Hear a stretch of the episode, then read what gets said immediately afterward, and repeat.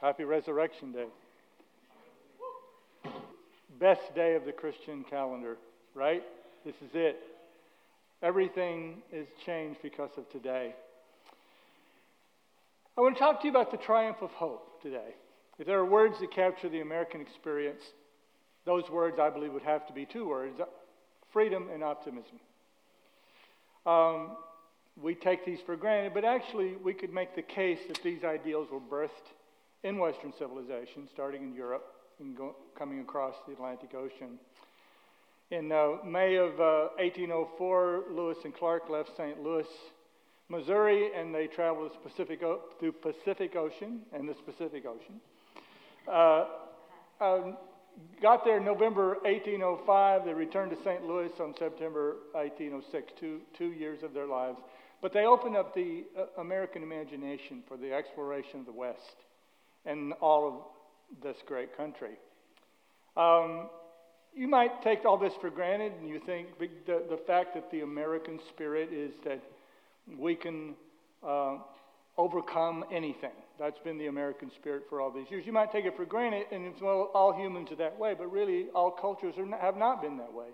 If you go back to Greek culture, other Eastern cultures, they believed that our lives were controlled by fate, fatalism, and our lives were controlled by temperamental deities who, depending on the mood they were in, would determine whether your crops would grow or they wouldn't grow, or determine whether you got sick or you lived or you died, and all of those kinds of things. But the Spirit came to uh, the West, that has spread all over the world, by the way. It's not confined to us anymore, but that we believe that no challenge was too great. Optimism, freedom, hard work gave us victory on the beaches of Normandy, gave us victory over uh, smallpox, chickenpox, eradicated polio, and a lot of other things. And we put a man on the moon, and we created uh, the World Series and the Super Bowl. but then 2020 happened. Even, you know, 2020, the most politically divided year in my lifetime, uh, the most racially divided and uh, uh, tense years since uh, tense years since the 60s, and of course, something we never experienced before was a global pandemic. Something like over 30 million Americans have been infected with COVID 19. 500,000 have died because of or with it, however you want to say it. It's been tough. People are still talking about the new normal, not normal. Faith is here, but it's fragile. Today I want to propose to you something maybe a bit radical. I want to propose to you that the resurrection of Jesus Christ is not only God's, super, God's superimposing his love upon us, and it's not only substitutionary atonement and the promise of going to heaven, but it's also the reordering of how we view everything, especially suffering, especially difficulties, especially defeat, especially disappointment. In 33 AD, a tiny band of Jewish men and women were at the depths of despair and disappointment, devastated without hope because their Lord and Savior had been crucified, or the one they thought would be their Savior was crucified. But something happened to them.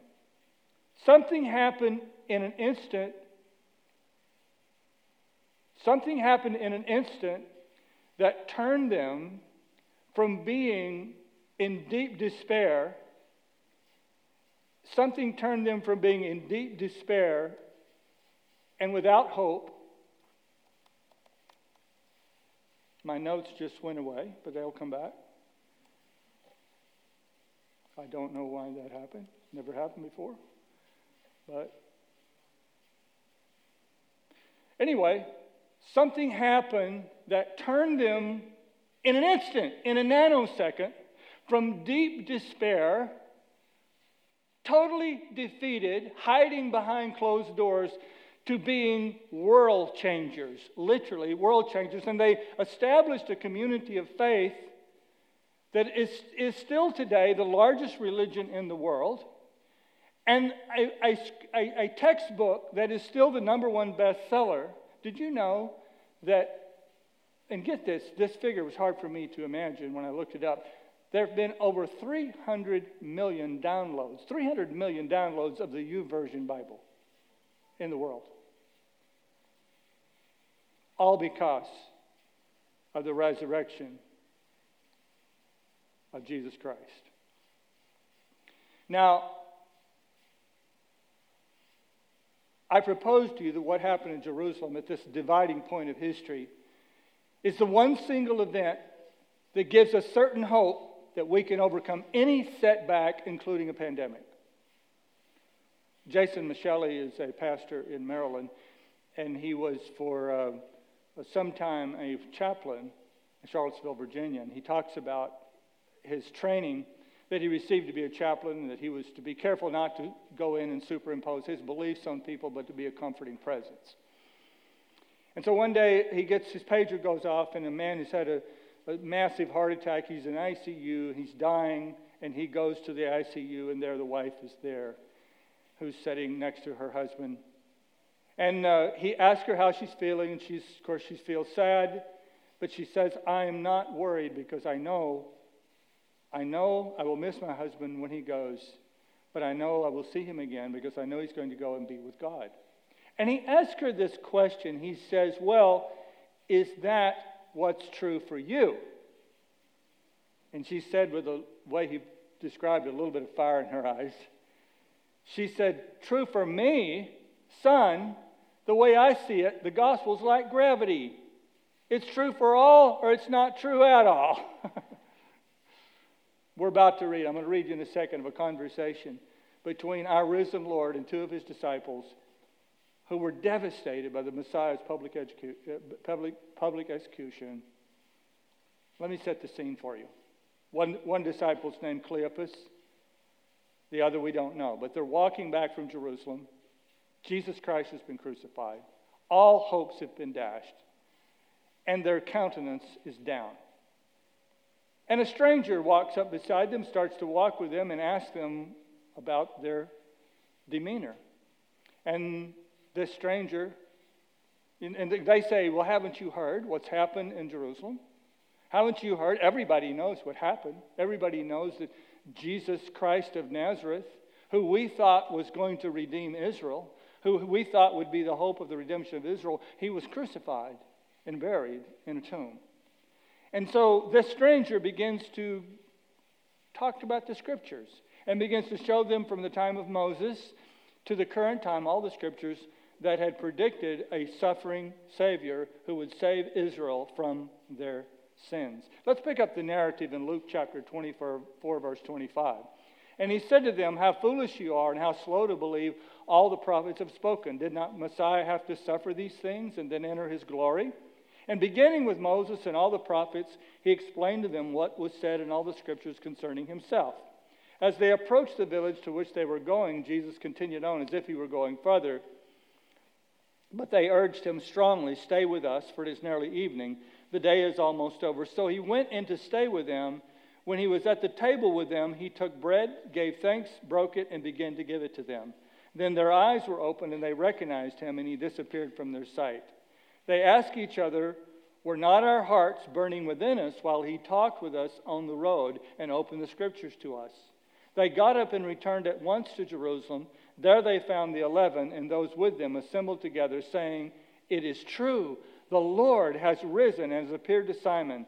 Then the two told of what had happened on the way and how Jesus was recognized by them when he broke the bread.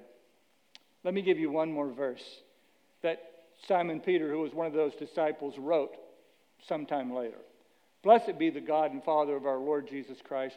According to his great mercy, he has caused us to be born again to a living hope through the resurrection of Jesus Christ from the dead. Now, to set this scene a little further and to help you to understand what these two disciples were experiencing, let me take you through a few highlights of the last two weeks of Jesus' life. The last two weeks of Jesus' life, the first thing we see when we follow the narrative of the last two weeks of his life, was a rich young attorney, rich young lawyer comes to Jesus and says, What must I do to have eternal life? So the cultural elite were coming to Jesus, and you know the disciples probably talked about that over dinner. So guess who guess who came to see us today? You know, the guy in the community that ever has a lot of money and a lot of power, and he's asking our guy about how to be eternally saved. I think things are going pretty well for us. and, and, then a few days later, Jesus heals two blind men. And you know that was dinner conversation. Did you see that today? Rich young attorney last week, this week, healed two blind men. Then you have what's you have what we call now the triumphal entry. Jesus riding through Jerusalem on a donkey, and people start treating him like a rock star. They start throwing palm leaves on the, on the floor in front of him and start shouting, Hosanna, glory to God in the highest, blessed is he who comes in the name of the Lord. And, and, and, and right after that, or sometime, might have been right before, but right during that period of time, uh, James and John, two the disciples, their mommy comes to Jesus. And mommy goes, Jesus, I got a proposal for you. How about have my sons, one set on your right hand and one on your left hand, in your kingdom? Some you mothers can understand that, right? My mother would have done that. But uh, the week did not end with Jesus walking into Herod's, jerking him off the throne, slapping him off the throne, and getting up on the throne. It didn't end like that. It ended, as we all know, with him being crucified at the place of the skull. Let me say this today, and I, all week long as I prayed over this sermon, I really felt like the Holy Spirit kept saying to me, some people are going to be in the services that are rocking, their world is rocked from past disappointments and hurts and things that didn't go as they expected. And they've never reconciled the gospel with their life. The gospel is something so they'll go to heaven when they die. But they've never understood that the resurrection of Jesus Christ is pervasive and it's for here and now as well as, as well as eternity. And I want to make this statement to you. The triumph of hope that I'm preaching about today is not the realization of our plans, but the transformation of our disappointments. Let me say it again. The resurrection, the triumph of hope, is not the realization of our plans, but the transformation of our disappointments. The triumph of hope, number one, redefines our places of disappointments and defeat. Triumph of hope is the transformation of our locations. In other words, where you've been in your life. You look at Galatians 3:13 and you, you, it ends with the phrase, "Cursed is everyone who hangs on a tree." But if you go back one sentence, it says, Christ has redeemed us from the curse of the law by becoming a curse for us. In other words, Christ took the place called Calvary, he took the place of the skull and made it the place of redemption, and made it the place of hope, and made it the place of power, and made it the symbol. If you want to teach anybody how to live, you teach them the principles that were taught from the cross. And you will teach anyone how to live a good life and how to live the best life they could possibly live and the most redemptive life. We even sing, Oh, that old rugged cross, so despised by the world, has a wondrous attraction for me. For the dear Lamb of God left his glory above to bear it to dark Calvary. So I'll cherish the old rugged cross. We wear them around our neck. We put them around the visor of our car. We, we do all that. A, a more contemporary song simply says, We thank you for the cross. I want to talk to you about what the resurrection and the triumph of hope does for every aspect of your life and what it does for us. First of all, it reminds us that there is no hope if this world is all there is. Sometimes uh, the late Eugene Peterson, in his Message Bible, gives us a biblical paraphrase uh, that I just love his spin on things. And I love his spin on 1 Corinthians 15 32, where the Apostle Paul is defending his decision to live a life of discipline and suffering over a life of power and privilege.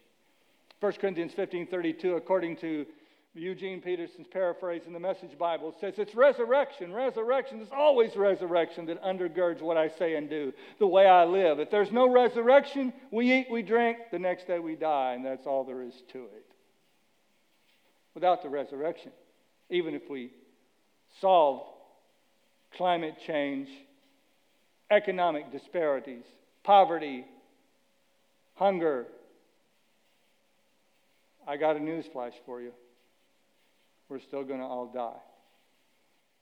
Without the resurrection, if we solve all the world's problems, we still perish.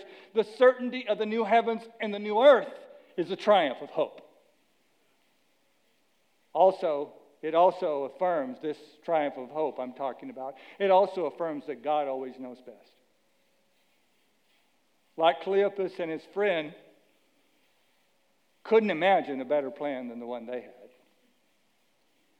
It's almost impossible for us to believe that our timeline and our specific expectations aren't in perfect alignment with God. But they almost never are. The instant they said he was risen, guess what? He disappeared, right? So that's what happened next. But I, I know what happened next, even though it's not in the Bible. I know what happened. They looked at each other and said, We were wrong. We were wrong about everything. We thought we had the best idea. Jesus, go take over the Herod's throne.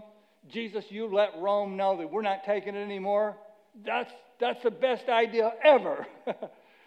the minute they saw that Jesus was raised from the dead, they said, Oh, I think God knows best. Some of you need a God knows best moment right now in your life. You need a God knows best because you're not quite so sure you, you feel like I got to take control here. I got to take over because things aren't going the way I planned them. And they probably are going just exactly how he planned it, though. Amen? It also makes forgiveness and love safe and smart.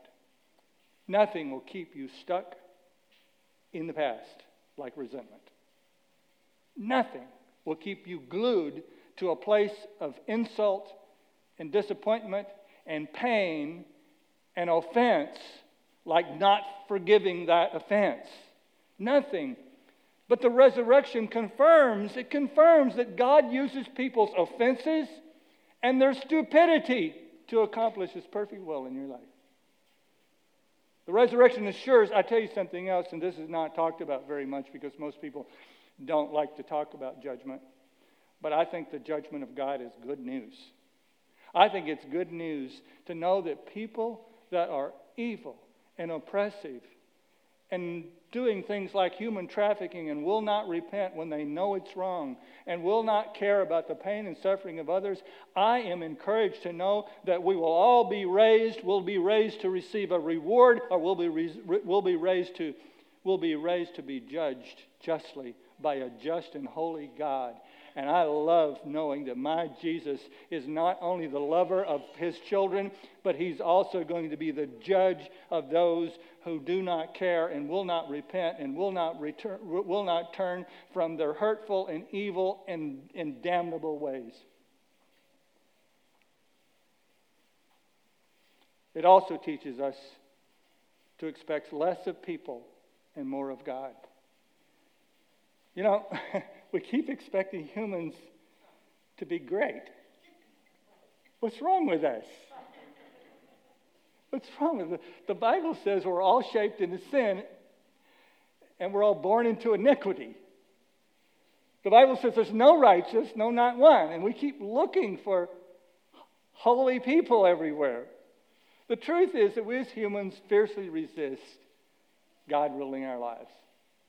And every generation keeps, in, in essence, killing God and putting him on a cross and raising up some human as the Savior. And that human always seriously disappoints, right? Again, I quote Jason Micheli.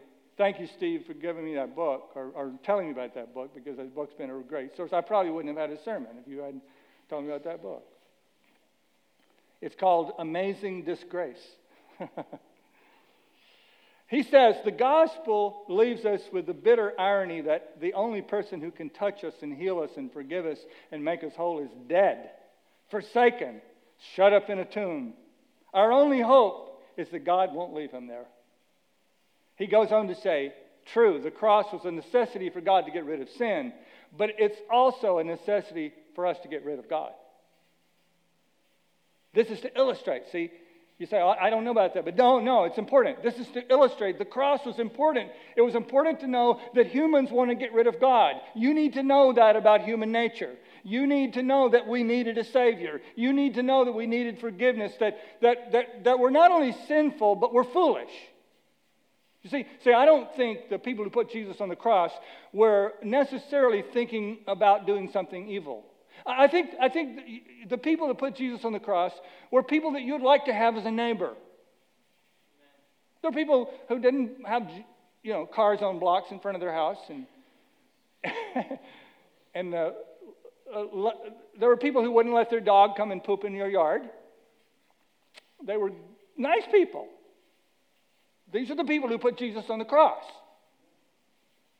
They were, they were upstanding citizens, and they, and they were working within the bounds of the law. They were solving a sociological problem because this Jesus was causing problems. He was disrupting everything. He was upsetting everything. He, he, he, he was, he was getting, he was going to create more problems as, as talking about himself being a king and all of that. And if, if, if Caesar gets wind of that, Rome's going to come down on us if they hear that Jesus thinks he's the king of the world. This is going to create all kinds of problems, and he's creating all kinds of division between common, ordinary people and the, the, the political, religious elite. You know, the Bible says the common people heard the word gladly. Well, what's, what's, what's not said in that verse but implied is the uncommon people didn't hear him gladly. The elites didn't hear him gladly. So, hey, they were just solving a problem. Execu- execution was normal for them. Capital punishment was normal. Crucifixion was normal. They were just solving a problem. They were doing something for the common good. So, stop expecting humans to be holy. In fact, in fact, let me give you a different perspective. Here's a, here's a more proper perspective. We should all be surprised that the world is livable.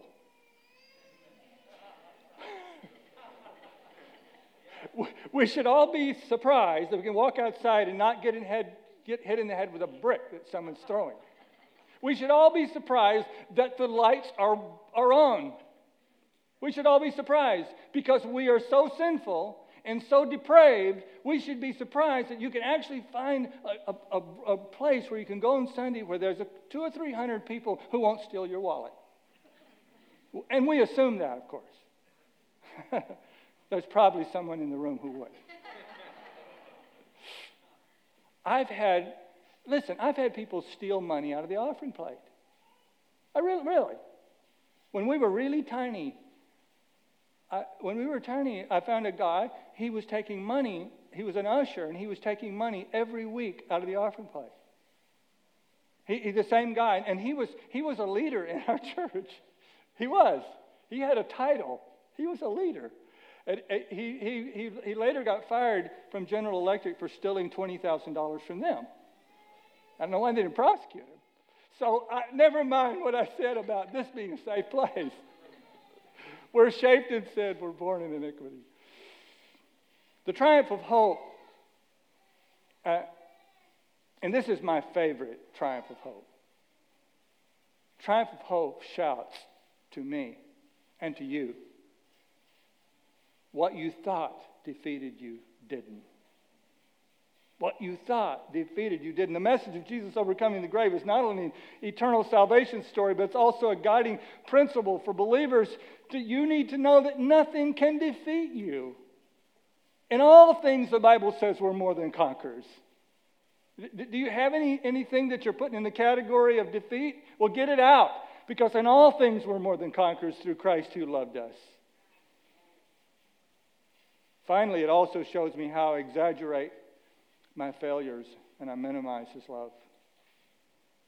Look at Jesus' response to the failed, faithful loyalty of his followers. You know, if I would have been Jesus, I know exactly what I would have done. And I'm glad I'm not Jesus, and I'm, I hate to break it to you, but I'm glad you're not, too. But if I were Jesus, I would have gone to Herod's palace. And I would have said, I'm back. I would have said, Look at my hands. You want to touch my side? I'm the guy. But no, Jesus didn't do that. Jesus went back to his same friends who let him down. And he said, Here, touch my side. Look at my hands. I'm back. He, he, he went to uh, uh, lying Simon Peter, denying lying Simon Peter, and said, Do you still love me? Imagine that. Do you still love me? Okay, you still love me? Feed my sheep. I love that. I love that. Jesus returned to his friends whose faith had failed and who couldn't stay loyal in his worst moments, and he communicated to them, It's okay. My love is bigger. See, the triumph hope is here's what I, what I love about it it's not a strategy, it's a certainty. 2 Timothy chapter 2 verse 11 says in this gospel I was appointed a herald an apostle and a teacher that is why I'm suffering as I am yet this is no cause for shame because I know whom I've believed and I'm convinced that he's able to guard what I have entrusted to him to him until that day. The disciples didn't have a strategy session where they got out the whiteboard and they said, okay, Jesus has been crucified. Let's talk about what our options are. And we're going to brainstorm. You ever been in one of those meetings? We're going to brainstorm, right? Uh, number one, let's protest this injustice. Let's get our, let's, let's organize a protest and we'll, we'll, we'll go in front of the palace, and in front of the temple, and we'll protest every Saturday morning. Let's do that. Or, or let's, uh, let's form, a, a, let's form a search team for a new Messiah. That one didn't work out. We invested a lot. Let's, or, or let's just uh, smile through our pain and continually say something positive every time we have a negative thought. Let's do that. Or I tell you what, I got it. Let's, let's start a campaign called the Triumph of Hope. Let's obsess on hope. We'll, we'll have t shirts made, merchandise. We'll start a vlog and a blog, and uh, get our Instagram account set up every day. We're just going to pump messages of hope, triumph of hope, triumph of hope, triumph of hope, triumph of hope. We're going to, we'll, have, we'll even have hats with the triumph of hope on the front of this hat that everybody's going to wear. We're going, we're going to, we're going to, we're going to saturate the culture with the triumph of hope. No, they did none of that. They did none of that. Were not our hearts burning within us, they said, while he talked with us on the road and opened the scriptures to us. Then they found the eleven and those who assembled together, saying, It is true, the Lord has risen. It is true. It is true. This is not a strategy. This is a truth. This is a certainty that we're building our life on. When something is true, we simply must believe it and we must speak it and let the truth lead us wherever it leads us. If it leads us to suffering, that's okay. If it leads us to success, that's okay. If it leads us to rejection, that's okay. If it leads us to elevation, that's okay. But we're going to speak the truth because we can't speak anything else but the truth. And the truth is, He is risen from the dead and He is Lord. That is the truth.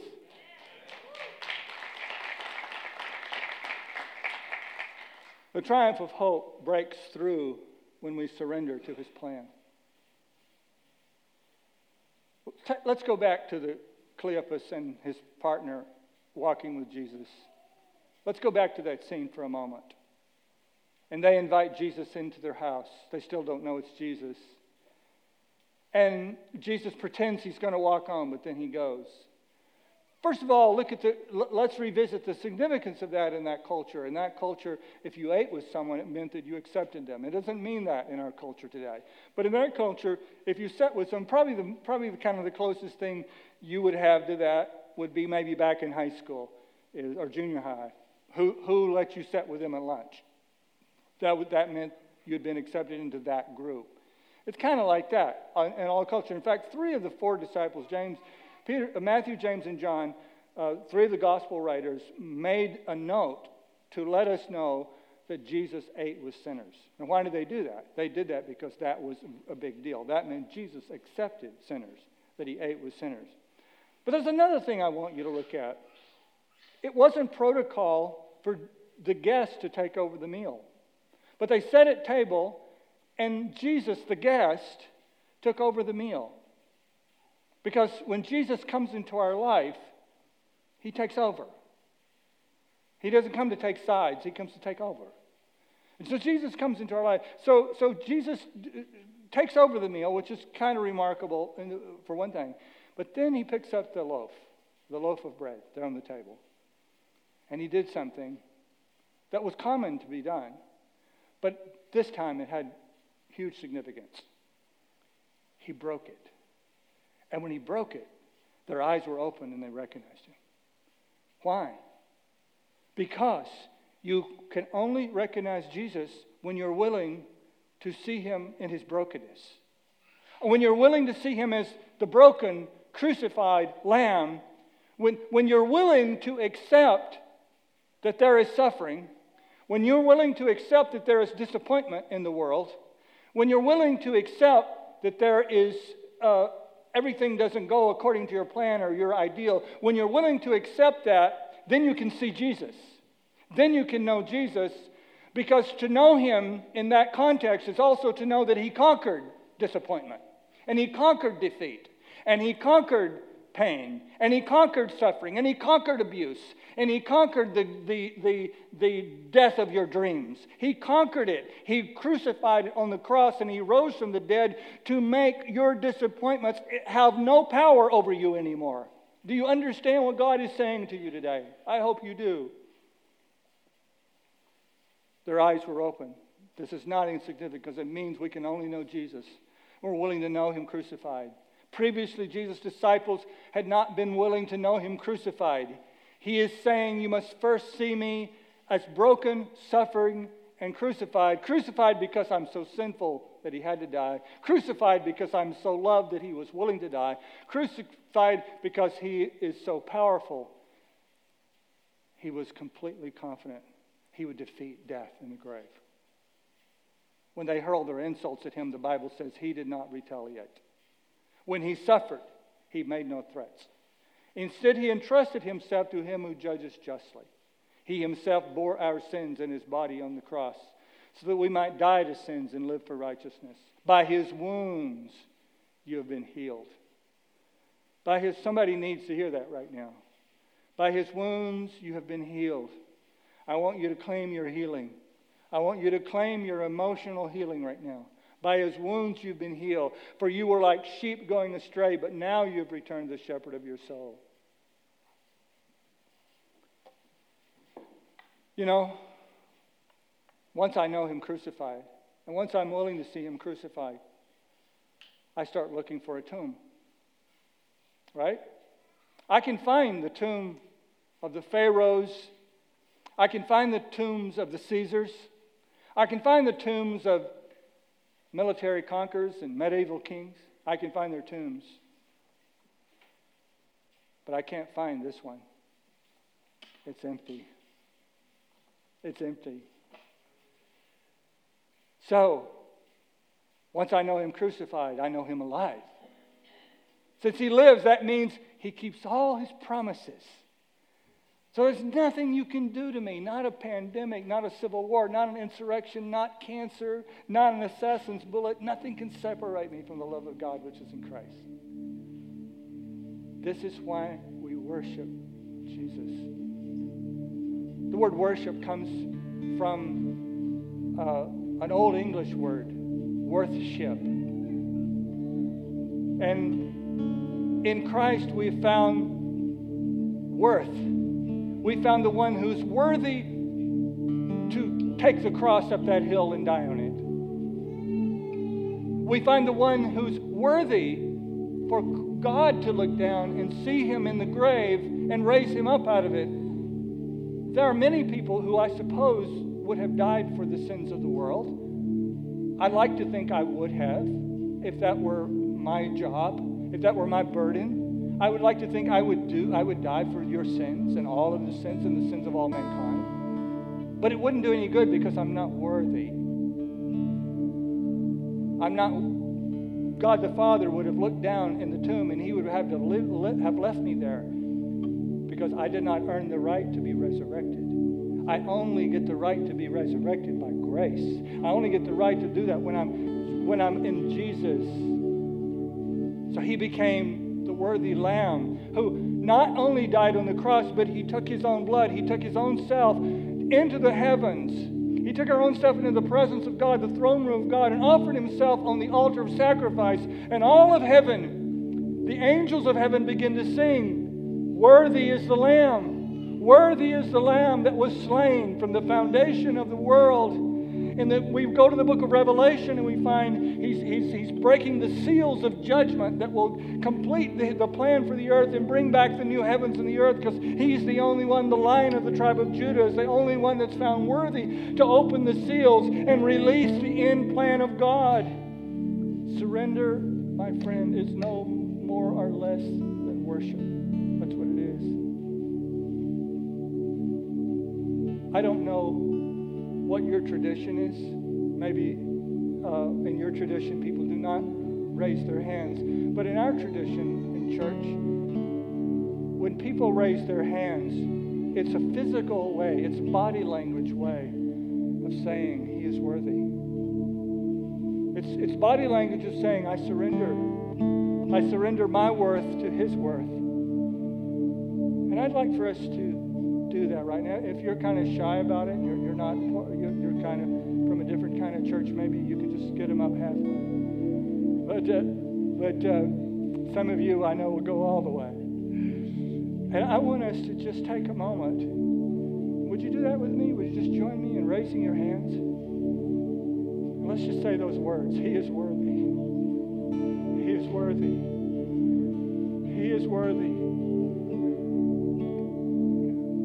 Jesus is Lord. He is risen from the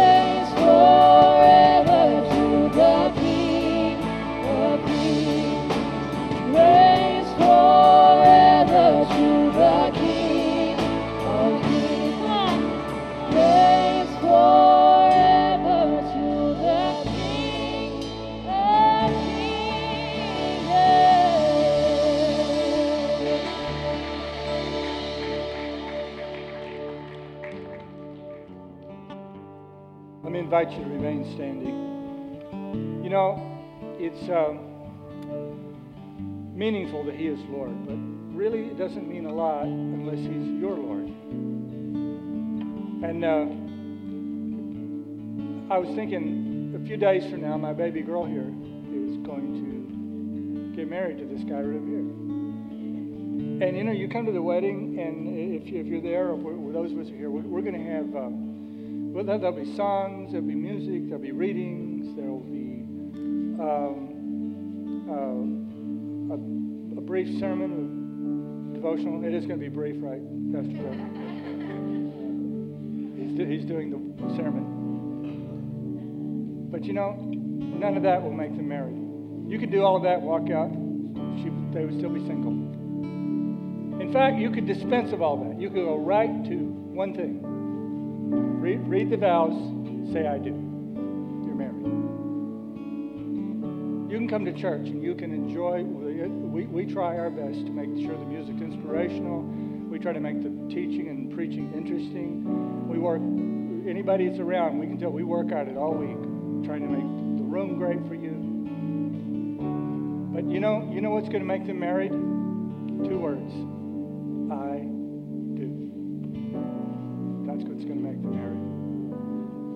Know what? You say, well, that, that, that's not very powerful. I do. Well, it makes you married. It must be pretty powerful. And if it can make you married, it can make you saved. It can make you a child of God. If you, are in the presence of God, say to Him, I do. You know why? Because He did all the hard work. He did all the work. At Calvary, He did all the work. He fought devils in hell. He did all. He went to the throne of God and offered a sacrifice. So all you have to do today to begin this journey of faith is to say, I do. You know, that's what I want you to do today. And some of you, some of you need to renew your faith. You've had those disappointments that I talked about. You, some, somebody here, you went to church somewhere and it didn't go well, and they, they had a church split, or you got your feelings, somebody offended you, and, and maybe, maybe they were completely wrong and you, you should have left. I don't know. But you need to renew your I do today. You need to renew your vows. Then there's somebody else here today who's never crossed that line of faith and never said, Jesus, be my Lord. And I want you to do that today. I'm going to invite John Wiersman's going to come and he's going to pray with you and uh, give you some other uh, resources for your spiritual walk.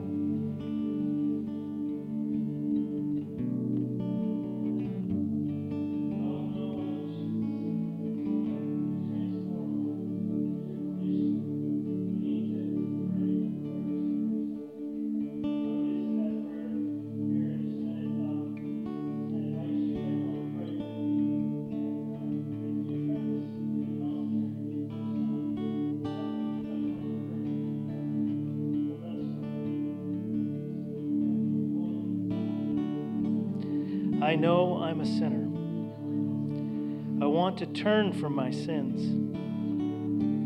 I ask your forgiveness. I believe Jesus Christ is your Son. I believe He died for my sins and that you raised Him to life. I want Him to take control of my life. I trust Jesus as my Savior. And I will follow him as my Lord from this day forward. Thank you and praise you.